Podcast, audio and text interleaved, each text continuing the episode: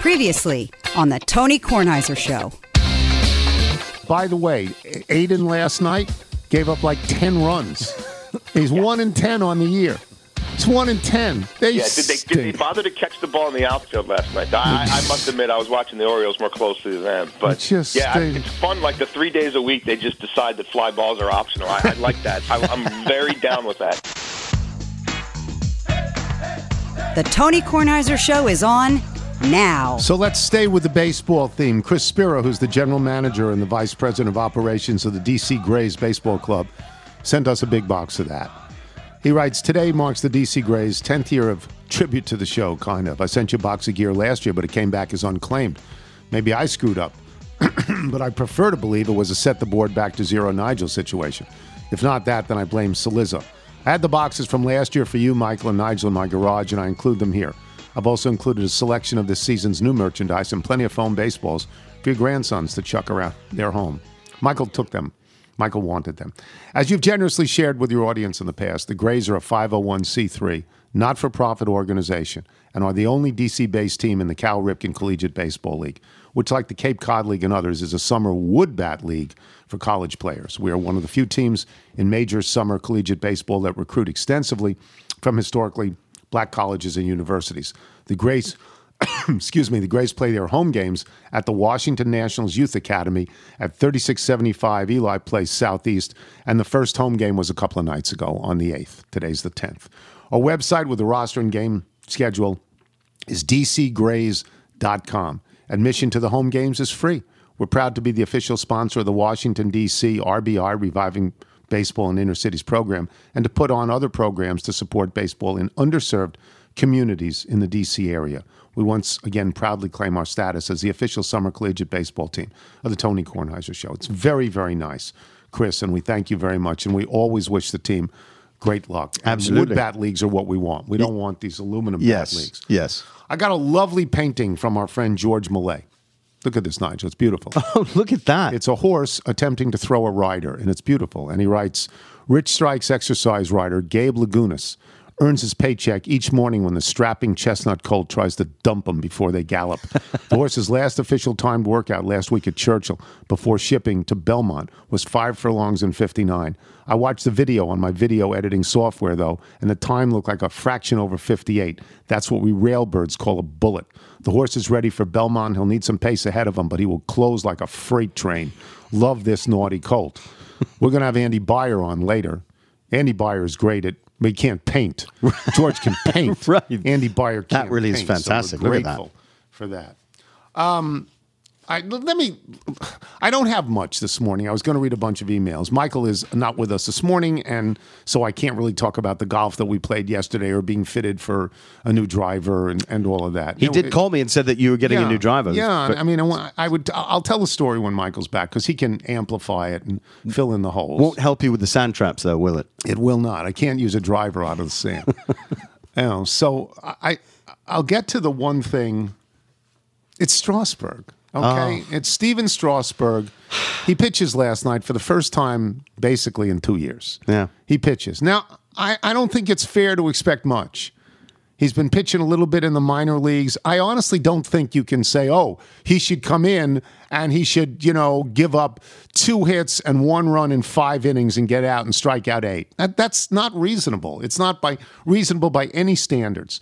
So I'll tell you what I saw um, because I made the decision to watch Strasburg rather than the hearings on the January 6th. Right. I, I just wanted to watch Strasburg. And then I watched a little of that, but I watched Strasburg. His line is terrible. It's four and two thirds innings, eight hits, seven earned, but he had five strikeouts. Only 83 pitches in that amount of time, which is a lot less than Adon, for example, or Josiah Gray, for example, Right. or Yeah. Erick Fedde, for example, who were sometimes by five innings over 100 pitches. Yes. You know, his earned run average now in the majors this year is 13.5. So these are silly numbers. Right. And he gave up at one point five hits in a row in the in the uh, fifth inning for the Marlins. Jazz Chisholm Jr. singled, then Garrett Cooper doubled, and scoring Chisholm. Jesus Aguilar singles, scoring Cooper. Avisail Garcia doubles, scoring Aguilar. Oh, Aguilar out at home. I'm sorry. And Jesus Sanchez homers. Okay, and that brings in a couple. So he a, a lot of runs in the first and the fifth, a lot of runs. What I noticed was this, and Strasburg is very optimistic. He said, I, um, said I'm excited to learn from it and get back out there for the next one. I, I had the great fear that somewhere between the second and third innings, Strasburg would look down at his right elbow right. and then look into the to the dugout, and the trainer would come out and he'd be on the DL by the morning. Yeah. So I had that fear, but I will say this, and this is not optimistic on my part, but I'll try to explain it. He threw a lot of off-speed stuff, a lot of curves, a lot of changeups. I thought his fastball when he threw it topped out about 90. Yeah. That's not fast enough in the major leagues. No. Now, I'm certainly willing to believe, the story doesn't allude to this today. I'm certainly willing to believe that he didn't try to gas it. No, he's, he's worried about his arm. He wants to make sure he goes incrementally. He wants to make sure that that he's not throwing himself out. That that's what I think because he's a veteran pitcher and he knows what he's doing. But and there's always a but. But if he doesn't have, as Bruce Springsteen would say, the ability to throw that speed ball by you, that'll make you look like a fool. If he doesn't have that anymore, then he's got to be a different pitcher utterly. Yeah. We think of Stephen Strasburg as a hard thrower. And, uh, you know, routinely, Erick Fedde goes 97. You that, know, Adon goes 99. Yeah. Seems like so everybody throws in the upper 90s. 90 know? would be a problem. Yeah. But but I'm willing to believe that he just didn't try to throw hard. That this is conditioning. That this is let me get back on the mound. Let me see what I can do. This is a process and it's going to take 4 or 5 starts and I'm very glad that he's optimistic to go back out there again. Well, you're thrilled that he didn't have forearm tightness or something like That's that. Right. And and yeah, I think this is uh, they're looking at this at the long you know term, and they're, they're look, don't blow out your arm. Yeah, trying to throw. Well, he wouldn't do it anyway. Yeah, I, I mean, I, he's a smart guy. He's yeah. not going to do it. Yeah, so that's what you hope. I did have one question for you. The way the game began, I don't know if you saw the, the first at, at bat against him. The guy first pitch just laid down a bunt. Yeah, Chisholm.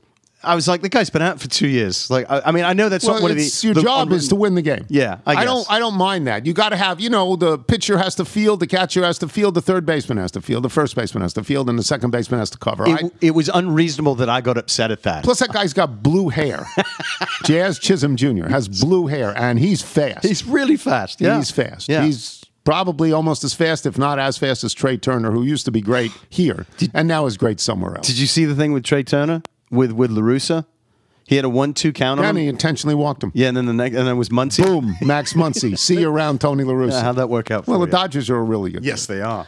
So I'm going to do something I wouldn't normally do. I, yesterday, um, I had some time. I looked through some emails from years ago. I saved them stupidly, and I looked through them from years ago. So we'll get to them at some point in the show.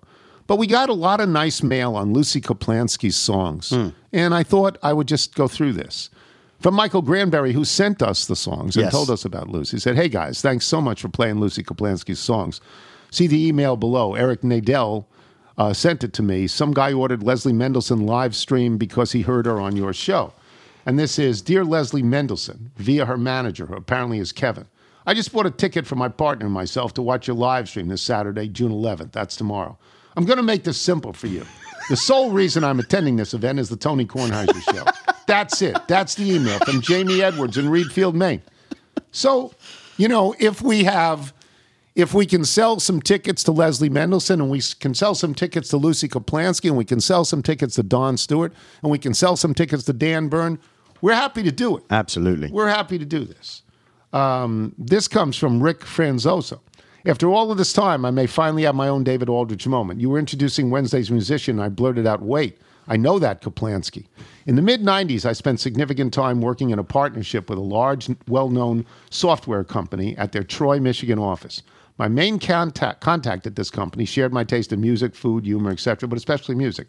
He would burn CDs from obscure artists and pass them along to me. One of those artists was Lucy Kaplansky. One trip up north, I arranged to stay the weekend. We're headed to a little club in Ann Arbor called The Ark, where Lucy Kaplansky was playing. She's not only very bright and extremely talented, but the story she told about the silly songs her dad would sing was very engaging as well. She had us in the palm of her hand.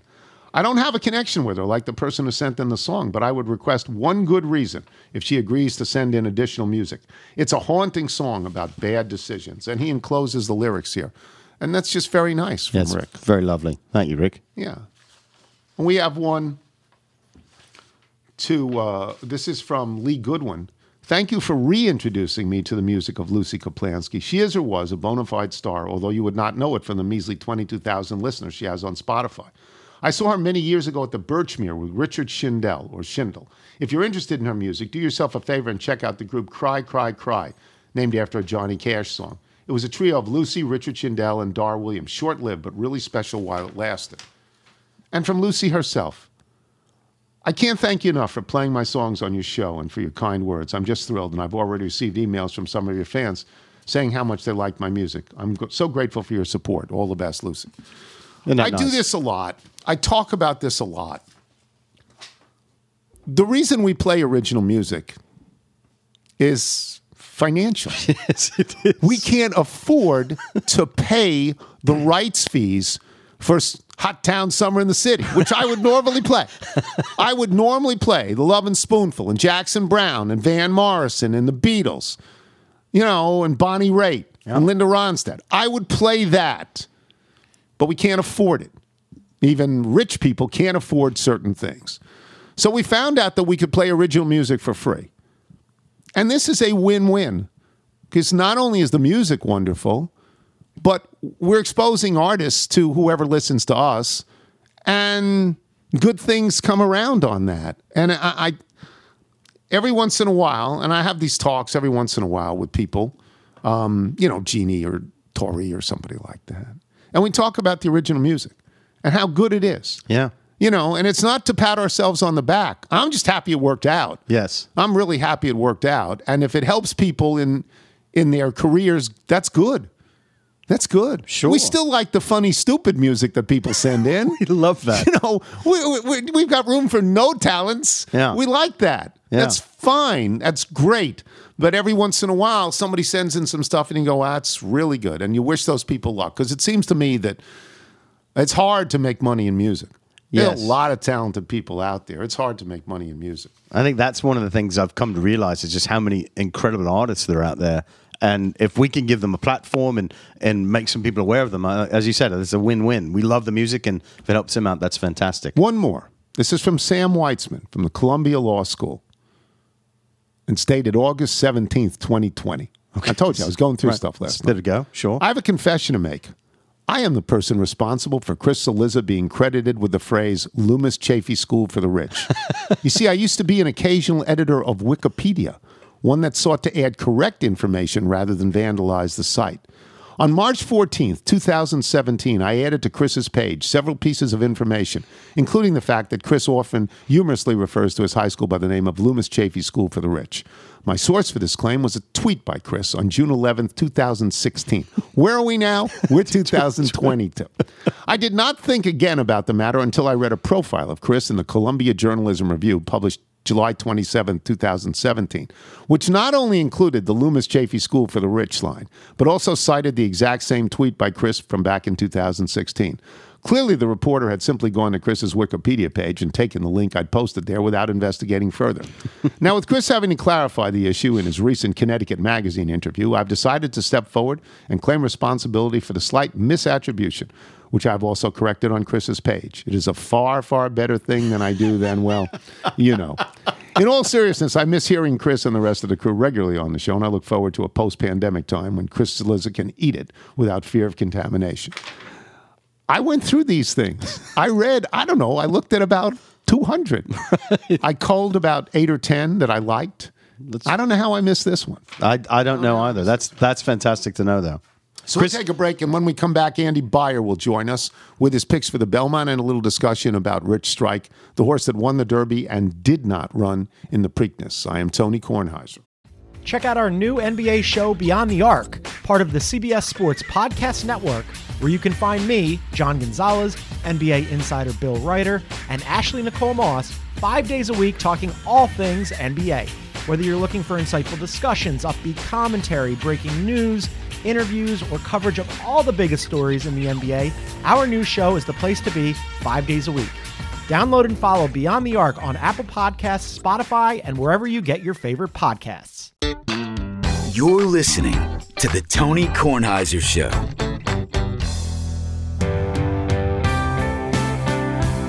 This is our friend Don Stewart. This is his latest album called Don Stewart Volume 35. You think he's got 35 albums? He does. Wow. Yeah, prolific. 35 albums. the name of the song is titled Guiding Light. I used to watch that. It was a soap opera. I used to watch it. My wife Marilyn and I listen to you almost to almost every one of your shows. We never get tired of listening to you. She likes to listen to you even though the only thing she really cares about is the Yankees. She's been in a better mood lately because Yankees are doing well. Yankees are doing very well. First Amazing. place team. Thanks for playing my songs. It always means a lot to me. Thanks for the show. It's the best. Again, talent like this should not go unnoticed. Should not go unnoticed. Don Stewart plays in Andy Beyer. And for those of you who think, yeah, you know, I'm pretty good with the horses, I can make some money with the horses. Let's say your name is Bill Schaefer or Johnny Richardson. Do you have speed figures named after you? Because we got Andy Beyer, who has the Beyer speed figures. Yeah. That's his credential. Eat it, okay? Let's understand something. All right, Andy, I would say that the story in the Belmont, because there can't be a Triple Crown because the Kentucky Derby winner, Rich Strike, did not run in the Preakness. I would say that the story in the Belmont is this horse, Rich Strike, and what can he do in his first time out since one of the greatest shocking upsets in the history of horse racing, right? Uh, right. You know, when the when he won the the the Derby, I mean, my first reaction is this is one of the most inexplicable, crazy results I've ever seen in my racing life.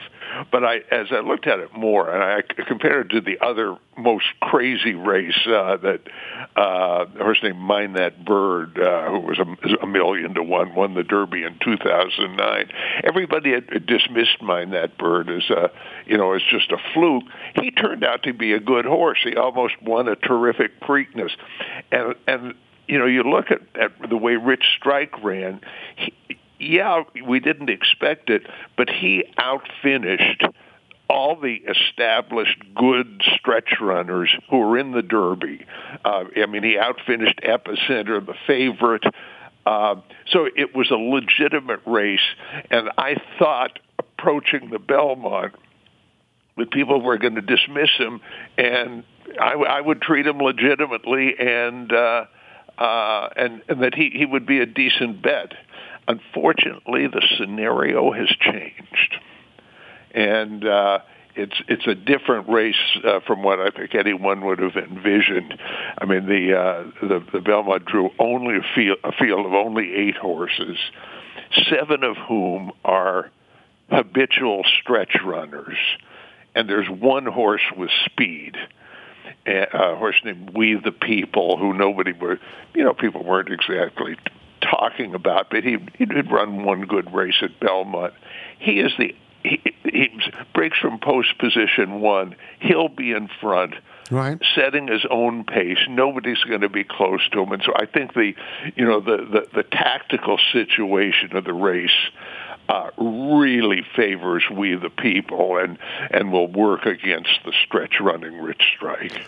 Well, I wanted to, yeah, I- wanted to ask you because you follow the lines, you know what's going on. Rich Strike is getting a lot of people betting on him, and I wondered, were you surprised at the respect he was getting? But your research would indicate that he's a real horse. He is, but this is a. I mean, this isn't a real isn't a real classic race. I Okay. Mean, this this I mean this Belmont is so weak. I mean that it this should be the final argument for uh, for revamping the Triple Crown because I mean you, you've got eight horses, you know, no stars. You know, the Kentucky Derby winner didn't run in the Preakness. The Preakness winner isn't running in the Belmont. You know, the favorite in those first two races is not in the Belmont. It is. I mean, it. I mean, nobody cares really, and. uh Uh, I, you know, the, the, the tracks putting on this series really need to reconsider its configuration. There's just the short time between the between the Kentucky Derby and the Preakness dissuades modern trainers from trying to go back to back, and you know the, they they need to spread the races out, make the you know, make the later Triple Crown races, you know, like richer to keep the horses in the series. But it's, I mean, it's really, it's really kind of fallen apart. This is interesting. We talked about this the last time you were on. For I don't know, fifty thousand years, it's the Derby, and two weeks later the Preakness, and three weeks later the Belmont. And Right. and what we are seeing is sort of what you see in baseball with analytics and pitchers. That they say, no, no, no, no, no, we're not going to start you every fourth day. We're not going to do that. We're not going to keep you in. We're going to have a pitch count. We're going to try and save you and save your arm. And Andy, I, I'm I'm hearing that your position is these things have changed. You cannot compress this into a five week period, three big races like this. You're going to have to stretch it out maybe throughout the summer, maybe even into the fall. Is that what you're well, saying? Well, you want to make it a series, but you Right. don't want to have them so close together that trainers are dissuaded. I mean, I mean, Rich Strike was was a nothing horse. I mean, why wouldn't you take a a, a chance in in you know to win the Preakness, maybe even win the Triple Crown? You know, you're kind of playing with house money, but but no, there's just so many arguments ag- ag- against running horses back. They're not as robust as they used to be. People say that you know that the uh, the frequent use of Lasix makes horses need more recovery time between races. Whatever it is, they don't want to run back in two weeks. And so, if you okay, the uh, the, the the the Derby owns the first Saturday in May. Maybe you run the Belmont on the Fourth of July, and somewhere in the middle is the is the Preakness. Uh, that that's the way it's got to be Okay. because it's it's it's you know, it's obviously failed. Let, let me add one thing because you're, many of your listeners aren't going to be paying attention to this on the on the telecast, but uh, about an hour or so, uh, a couple hours before the Derby, there is a, a really important race called the Metropolitan Handicap. It's the most prestigious one mile race in the country, and one mile is a distance that that breeders view as like the real test of, of of brilliance in a racehorse. And there's a horse named Flightline, who is the best horse in the country. He hasn't raced since December, but he's won all three of his races by 11 lengths or more. He got a Beyer speed figure of 118 last time, uh, which is by far the best of any horse in the country. I mean, I think this horse, if he keeps on going, is a real superstar. So uh, turn on your turn on your Belmont telecast a little early, about 4:43, and uh, watch Flightline. It's uh, uh, I mean, I think we will really have a major. Uh, uh, a major star uh, in the in racing this year. Okay, this is the Belmont because you originally said the Derby two hours before the Derby, but okay, so this is the Belmont. This is coming Yes, up. yes. Sorry. There's another race too, Andy. That I, you know, I, it seems to me that the Breeders' Cup Classic is the best race of the year because it's not just confined to three-year-olds. Could they involve that as the sort of culmination of this series, or does that want to stay apart No, because I it's a, think that would be a part. I mean, Okay. the, the three-year-old series, you know, it's kind of has a life on its own, and it's def- defined for a certain age group, and and always has been. I mean, traditionally, late in the se- later in the season, you know, from September on, is when the the three-year-olds step out of their old age, their own age group mm-hmm. and and meet older horses, and so the you know the Breeders' Cup Classic is you know is the real the, the real championship race. yes. Uh, and uh, I mean, it, I mean, it it means a lot to uh, you know anybody who cares about the sport. American Pharoah won the Triple Crown and then won the Classic, and people started calling it the Grand Slam. Let me just get back to Rich Strike, though. Do you not like him in this race? Are you would you w- run away Um, No, from I- him? I, you know, I picked him second to We the People. I would have gone with him, but listen, when you play the horses, you know. Uh, you know, on any kind of regular basis, you understand how powerful lone speed is as a determinant of winners. And when you've, you you rarely will see you know top races where you look at them and say gosh there's only one speed horse in here and everybody else is a is a closer and uh and that just gives we the people such an edge So he steals it. He just goes out, and they ultimately can't catch him. In your mind, Right. I mean, even Okay. even if they try to change their tactics, he he's just quicker than the others. And Rich Strike is Rich Strike is almost certainly going to be last in the early going. They can't. They're not going to. They they can't change his style. So, uh, uh, you know. You know, we the people is is is kind of certain to be on the lead. Now, a lot of things can happen uh, after that, but he is he he goes into the race with a a huge advantage that no nobody really could have anticipated three weeks ago. Thanks, Andy. It's great. Good to it's to great you, to, have you. Andy Beyer, Bye-bye. boys and girls. And remember, whatever your last name is, if it's not Beyer, the speed figs aren't you. They aren't you. Andy knows more about this than you Yes. and than anyone you know. Okay? we'll take a break, and Steve Sands will join us, and we'll try and get into this notion of whether or not the PGA Tour's suspension of all the players who are playing at the moment on the Saudi Tour in London is going to work out. I'm Tony Kornheiser. You're listening to The Tony Kornheiser Show. The Tony Kornheiser Show.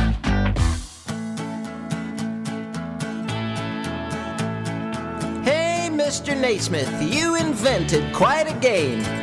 Chamberlain and Russell, Magic and Kareem, a monumental struggle, a battle amongst the trees. But now it seems it's only layups and threes, layups and threes. Pass it all around, take it to the hole, or else from downtown. The mid-range jumper, no no, extinct as a dodo. Jam or pop it, please. Layups and threes of Kareem Skyhook. Much has been uttered as automatic as Ben Crenshaw's putter. But now they'd say, Kareem, just take it to the rack or jack it from the circle. That Skyhook's kinda whack. Layups and threes, layups and threes from half court achievement. If you miss your back on defense, three point percentage and spacing is the key. Where would we be without layups and threes? Tell me where we'd be without layups and threes. He's coming down the lane. He misses, but he's going to the line. He's a genius. Dan Byrne is a genius. I, I don't know what else I can say. Dan Byrne is a genius, and he opened for the Who. Yes, he Oh, opened and he plays for- in Steve Sands. Sands. He's a genius, right? Dan Byrne is a genius. Did he really open for the Who? I heard, heard you guys say that last Yes, week. he opened for the Who. That is incredible, Dan. If you're listening, you are a genius. this is how we feel. This is how we feel. All right. There's a lot of there's a lot of ordering th- in this story, and I hope I'm going to get the order right. And I will just start by saying we're going to talk about the Saudi Golf Tour, which is no longer theoretical; it's actual. They're playing it right now, the second round of a three-round deal in London. It's it's out there for the first time ever. The PGA Tour really has actual competition that they worry about. And what I think a lot of people thought at the beginning was that the PGA Tour would hope that the majors would do their policing for them and not allow players who played in the Saudi Tour to play in the majors. But the major that's coming up is the United States Open, and the United States Golf Association, which runs it, not the PGA Tour, said all are welcome. If you qualified, all are all are welcome. Steve, did that surprise you? No, it didn't surprise me at all because of the timing. It, it's too late for the U.S. Open and the Open Championship next month Mhm. at St. Andrews to change the way they go about their business. Now, that might be altered in 2023, but right now it's too late for the USGA. Mike Whan uh, made that announcement last week. It was no surprise, or earlier this week. It was no surprise uh, that he did that because, look, their qualifications, Tony, um, were already set in place before uh, Live Golf started. Live Golf started yesterday, so the U.S. Open is not about to change the way it goes about its business uh, within a five-day period of its biggest week uh, next week at Brookline. But we'll see what happens moving forward after this. Okay. Well, a lot of my questions are were you surprised questions. Were you surprised by DeChambeau and or Patrick Reed renouncing their membership in the PGA Tour and going to the Saudi Tour? No, not those two. Uh, those guys have been uh, rumored, uh, talked about, um, and, and the, people we speak to all the time in the sport at the highest level. Um, I don't think anybody was surprised that Bryson and Patrick took the money. Were you surprised that Phil Mickelson ultimately said yes and took the money? No, I, I, we talked about this a couple of times, Tony, on your show uh, and off your show, uh, Mhm. text messages. It, it's it's not a surprise. Phil was the bellwether uh, to get this thing started in the first place, as far as playing goes. Greg Norman is the the face of it as the CEO, but as far as competing, uh, the biggest name they had was Phil Mickelson, and I, I, I was not surprised, especially what he's gone through the last few months. And as this got closer, Tony, what happened was LIV Golf didn't have the field that it was hoping to get. They have 48 guys. They teed it up yesterday. There's no doubt about that. But they didn't have the big names uh, who they really, really wanted on the list. Right. So the price kept rising. And as that price kept rising, uh, more and more guys said yes. And, and Phil just kind of waited it out, and, and he received the most money. How about Phil wearing the Masters jacket? What a shot, a direct shot at the PGA Tour. I mean, come on. Yeah, yeah. The, the whole thing is is I don't know whether disingenuous isn't the right word, but the whole thing is is such a circus. Um, but it's real, Tony. I mean, Yes. it happened yesterday. Uh, the PGA Tour uh, came out and banned those players like we told you that they would. We're going to get to Um, that. We're going to get to all that. I mean, yeah. it's, it's it's you know, I'm not much for for that type of thing as as as, as you say with the Masters jacket, but yeah, I thought that was that seemed a little bush league to me. Yeah, me too. So, so we understand. Patrick Reed has no impact. Fans don't like him. Other players don't like him. DeChambeau has a certain impact. People like to watch him, but he's not popular with other players. But if Rickie Fowler goes, Steve, Rickie Fowler is popular with fans. He's popular with players. He does more commercials than anybody. If Rickie Fowler goes, what does that mean? Well, Rickie Fowler's in a in a very tricky spot. Uh, Rickie has a certain standard by which he's lived, and I mean financially, for years. His game has really fallen off, and as his game has fallen off, you start to wonder what's going to happen with the finances. Those sponsors, they demand certain things, Tony, and I don't mean that in a negative way. I mean that in a positive way.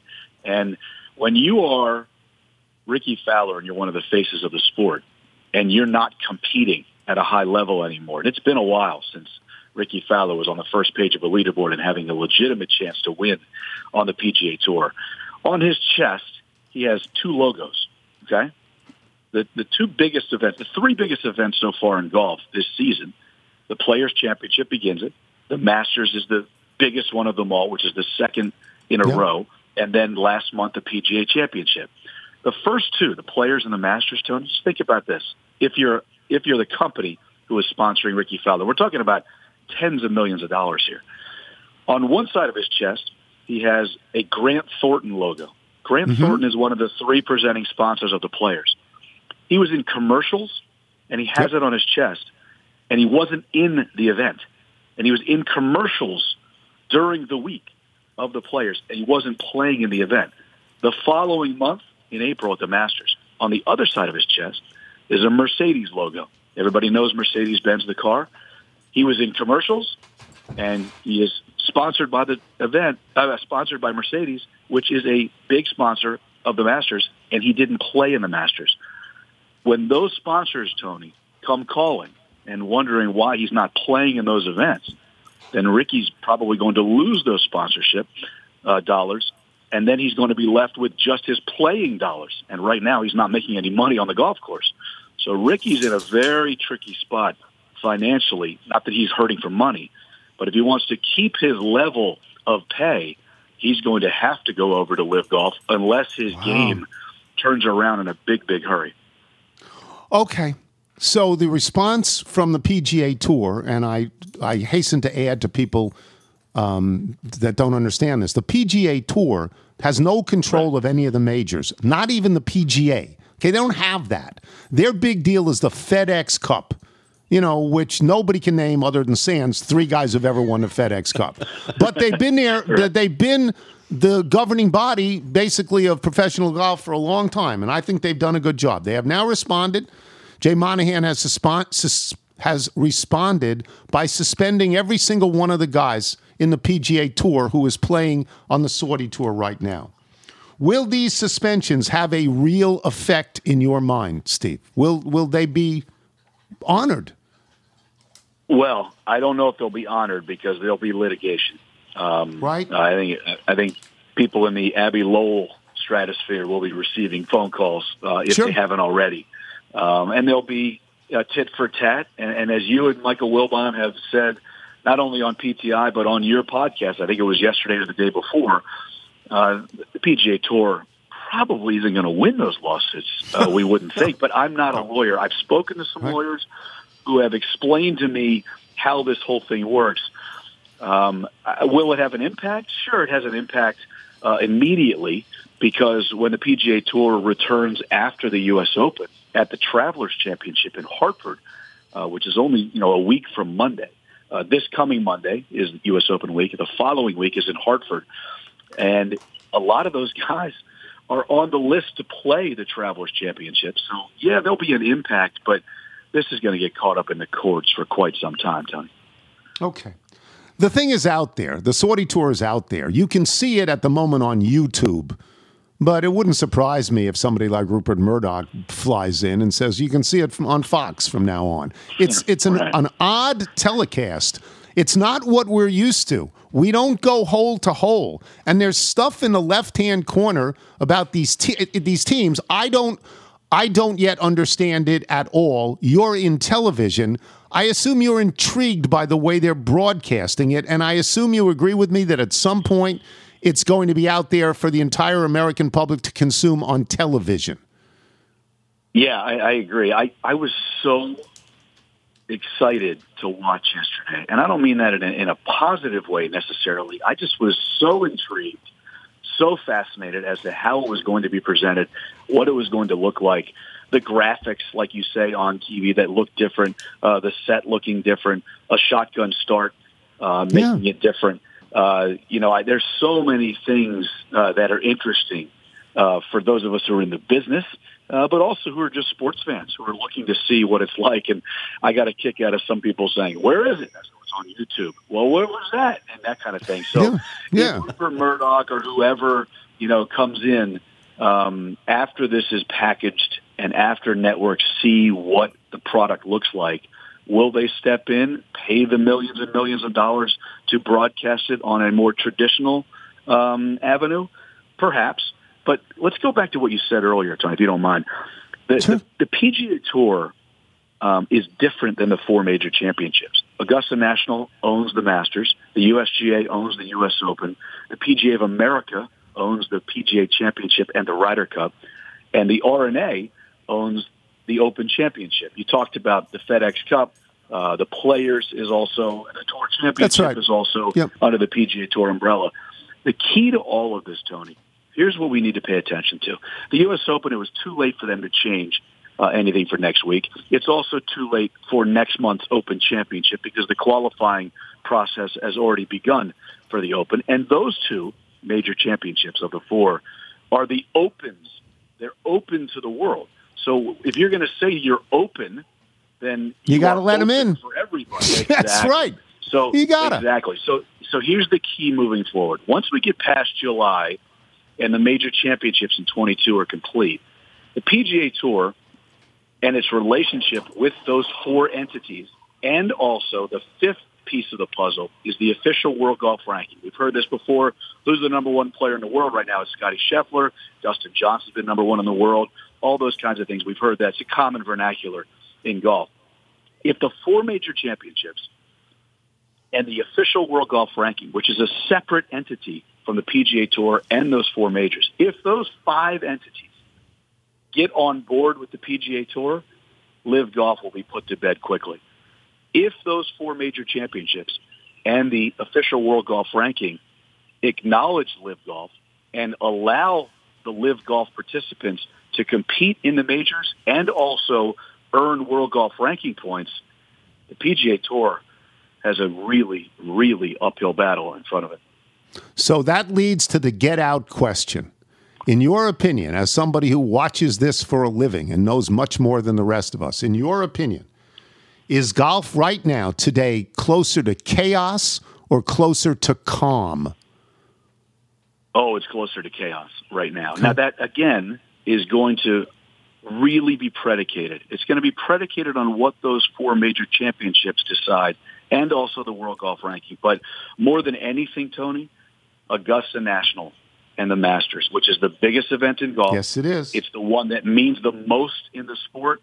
It's the one that crosses over into the general sports fan uh, as far as viewing, talking about, reading about, listening about. Uh, if Augusta National doesn't like this, doesn't think it's good for the game, for whatever reason, doesn't matter what the reason is. If Augusta National says, you know what, you're part of LIV Golf, you cannot compete in the 2023 Masters, that will change the way things are looked upon. And, you know, kind of like, remember after 9-11, I'm not making this analogous but whatsoever. Remember after 9-11, the sports world waited for the NFL to decide before every other sport, Yes. you know, Yeah, went one right. route or the other. Well, in this case, in golf, I believe me, I'm not making this analogous to 9/11. I'm just using it as an example in a sports sense. The NFL was the leader after the horrific acts of that Tuesday morning in 2001, and then baseball, and then the PGA Tour, and then the other sports followed suit as far as uh, suspending play. In this case, It's the Masters. Augusta National, exactly. Augusta Yeah. National and the Masters is the NFL. All right. If Right. the Masters and Augusta National, Fred Ridley, the chairman of Augusta National, Tony, decides we don't like this. This isn't good for the game. This isn't good for the Masters. We are not going to allow LIV golf players to participate in the Masters. The other major championships, uh, the PGA Tour, the official World Golf Ranking, everybody will fall in line. And I and I think that they hold the key to all of this. All the majors do, but especially the Masters. But they're in a tricky spot, Tony. Remember, only 89 or 90 players play in the Masters. If you start banning LIV golf players and you get your tour, uh, you get your tournament into say the 70s, and players are say there's 70, 72 guys in the Masters. Well, how do you make a cut? How do you do top 60 in ties when you only have 70 or 72 players in the event? It's a very tricky spot for Augusta, but to me, they hold the cards uh, to all of this. Thank you, Steve. Thank you, thank you, thank you. Enjoy the U.S. Open at Brookline. Thank you. All right, Tony. We'll talk to you next week, bud. Steve Sands. Terrific. We'll take a break. We will come back with email and jingle. I'm Tony Kornheiser. You're listening to the Tony Kornheiser Show.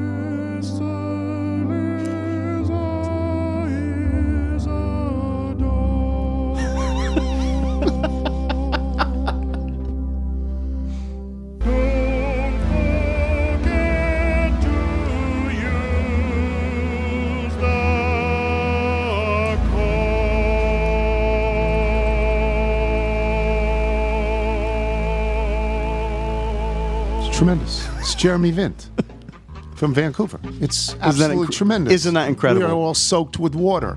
He writes, First, a huge thanks for playing my previous Dr. Hoffhoff's mailbag jingle for flugelhorn and thin- synthesizers several times over the last year. Needless to say, I'm thrilled each and every time I hear it.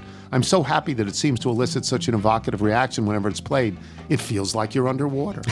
I felt it had been too long since I paid tribute to the good Dr. Hoffhoff, now over a year. Please find attached a new mailbag jingle, this time inspired by Johann Sebastian Bach. Fear not, it is public domain given that he died in 1750 when Mr. Tony was only in grade school. No trumpets or flugelhorns this time, just my trusty Roland Juno 106 programmable polyphonic synthesizer and voice. Unfortunately and evidently, I'm not much of a singer, but something tells me that this just wouldn't have worked with my trumpets. uh, which I use to pay the bills. But besides, how else could I have called lovingly Chris Cillizza dope? Please tell Michael we expect rain tonight. It's wonderful. you want to do the Bethesda Bagel ad, please? Yes, thank you. Bethesda Bagels, we love them. You will as well. Just go to BethesdaBagels.com, forward a location in the DC area nearest you, then pop on in, and you'll be thrilled. Before we get to the mailbag, let me just say, bet you're wondering how I knew about your plans to make me blue with some of the guy you knew before. Between the two of us guys, you know I loved you more. It took me by surprise, I must say, when I found out yesterday because I heard it through the grapevine.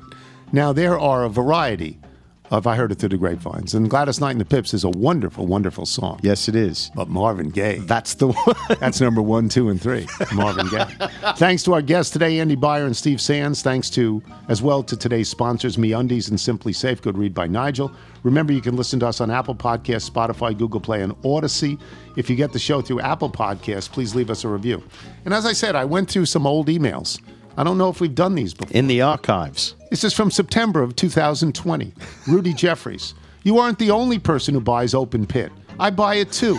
My grandmother worked as a grocery store cashier for almost 34 years. She used open pit to the exclusion of all other barbecue sauces. If it was good enough for her, then I suppose it's good enough for me. In the nearly six years that have passed since she died, I find myself using it whenever I want to be reminded of her. I'm pleased to know someone else enjoys it too. Open pit. From October 8th, 2020. Hello, not sure who sees these emails. My name is Alex Hughes, a longtime fan and listener, even long time, longer time fan of PTI. Literally having watched or listened to the podcast version since inception. I'm 31 now, so it's been a great companion through a lot of formative years. I draw as a hobby, usually portraits. I decided to kill some quarantine time with a portrait of Tony and Mike. I've attached the photo of the drawing here. I don't know if we ever mentioned this. That drawing that he sent us, he sent mm-hmm. us a different version, is on the PTI set a lot. That's that's me and Wilbon at age now, Right. Not as young men, and it's just great. It's great, Alex Hughes. Thank you, If Alex. I thanked you before, I'm thanking you again. From October 14th, 2020, I was rewatching. This is sent from Pat McLaughlin. I was rewatching some old VHS tapes before tossing them. While watching Jim McKay and Peter Jennings, that Peter Jennings, comment on the presentation of nations at the Olympics, they made a comment that Bolivia almost refused to come because of comments made by Washington Post writer Tony Kornheiser. Can you elaborate? Uh, in my dark past. Um, I just made fun of Bolivia because they. I just said they were holding a bake sale in order to get enough money to come here, and I mentioned Butch and Sundance, and they took offense, and rightfully so. It's a long time ago. From Jeff Taylor in Chicago, Illinois. Monday, October 19th, 2020. Late in 1989, when I was in eighth grade, we had a group project to create a newscast in the classroom. This was in the days when an overhead projector and a, a gigantic 25 inch TV VCR combo, precariously balanced on a rusted out cart with four bad wheels, was cutting edge educational technology. I was assigned to the sports desk. I recorded the previous day's Sports Center uh, edited it down, edited it down to one or two clips, a Dodgers game, if I recall correctly, and brought the tape to school, ready for the oohs and ahs that was sure to, sure to follow my ingenious and inventive usage of real highlights in my school broadcast. What I failed to do was write a script or rehearse what I was going to say as occasional description of things that may have happened on the screen behind me. The screen, incidentally, that I could not see while I was narrating the clip. A failure in my planning to rival the lack of script. My primary takeaway from this experience was man, that was harder than I thought it was going to be. It is for this reason that I am uniquely positioned to tell you that while Boom Goes the Dynamite is the part of that clip that is most instantly recognizable, it is in fact passes to the man that is the funniest part of the entire clip. Yes, Boom is. Goes the Dynamite is the only part of what he prepared and delivered as intended, while passes to the man is the living embodiment of man, this is harder than I thought it was going to be. The story is unrelated to our current reality or anything that comes up on the show recently, but being completely out of context and unmoored from reality is part of the show's charm, so I thought I would share. Love that. From John T. Mayer, Harvard Law at Bridgewater State University 08. This is from October 19th, 2020. I graduated from Bridgewater State University, but I told my employer that I graduated from Harvard Law because it's in the same state. Please don't read my name on the air. It's- Seems like that should be fine. and this one, I don't know if we ever did this, from September 21st, 2020. From Tyler Thalgott, who want, wants, I'll just read it. Maybe we did it. See I don't know. Strikes a bell with me. Hello, my name is Tyler Thalgott. I'm 15, so he's 17 now. Yes. I'm 15. I recently started a podcast. I know this might not be the best way to contact you about a subject like this, but I was wondering if you could give me any tips about starting my own podcast. I'm a fan of PTI, I listen to it all the time. PTI inspired me to make my own podcast. The podcast quickly runs through the previous day's MLB games and gives insights on moves to make for your fantasy baseball team. The idea is to do all of this in 15 minutes or less for people with short commutes. It's called the fastball. It has minimal popularity, but my audience is growing. I started getting serious with it and bought a real podcasting microphone. Just adding a mic does not make a podcast flawless or even good at all. That being said, I would still greatly appreciate some tips to grow the podcast and make it higher quality. First of all, I will likely not go back. Uh, for, I'm sorry. First of all, the podcast I thought had a good concept, but one problem is if people miss a day or two, they will likely not go back and listen to the past episodes as they probably already know the outcomes of the games. How should I go about creating content in addition to the 15 minutes or less episodes I've been doing that will encourage people to go back and listen to episodes that they missed? Secondly, do you have any tips to smooth out the podcast? Right now, my episodes are not terrible, but they're somewhat choppy. They have long pauses as I read the script. I might stumble on a word or two, and my computer will freeze. Do you have any tips in that sense? I guess how to make it flow better. Thirdly, I wanted to know what to do as the season finishes. I somewhat set myself up for failure by doing a podcast about the baseball season and a shortened baseball season. That means I will have minimal content to record on and eventually run out.